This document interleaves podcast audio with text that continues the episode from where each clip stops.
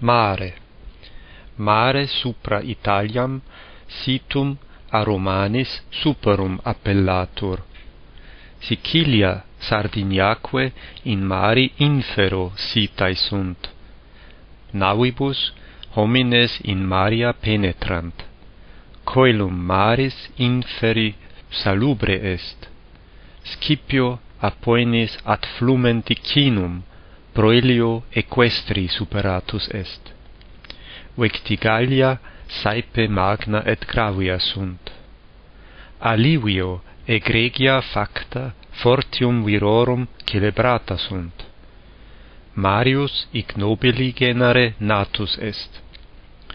Ingens multitudo piscium in omnibus maribus est. Amicorum studia paria sunt pares sunt mores, pares sunt voluntates. Abono et honesto et sapienti viro laudari summa laus est. Ab Atheniensibus saepe pro libertate omnium civitatum Graeciae pugnatum est. Vita brevis ars longa. Studiis artium bonarum homines affera et immiti vita. Ad humanitatem vocati sunt. In regionibus septem trionalibus hieme per longum temporis spatium nox est. Estate in regione nostra spatium noctium breve est.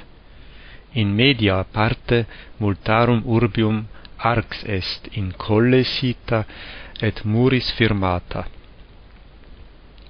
Hieme proxima multae arbores horti nostri onare nivium curvatae sunt. In cacuminibus alpium et reliquorum altorum montium nix aeterna est. Aqua fontium gelidorum viatores aestate calida recreamini.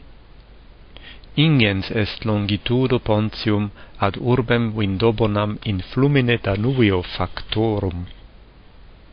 Saepe senex pauper est, qui juvenis dives fuit.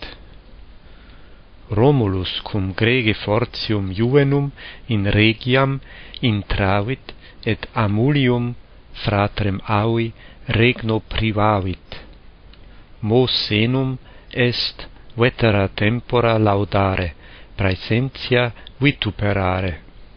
Puri pauperum hominum saepe melius educantur quam divitum. Beneficia patrum et matrum erga liberos magna sunt. Patrum nostrorum memoria multa, quae nunc vulgaria sunt nondum nota fuerunt.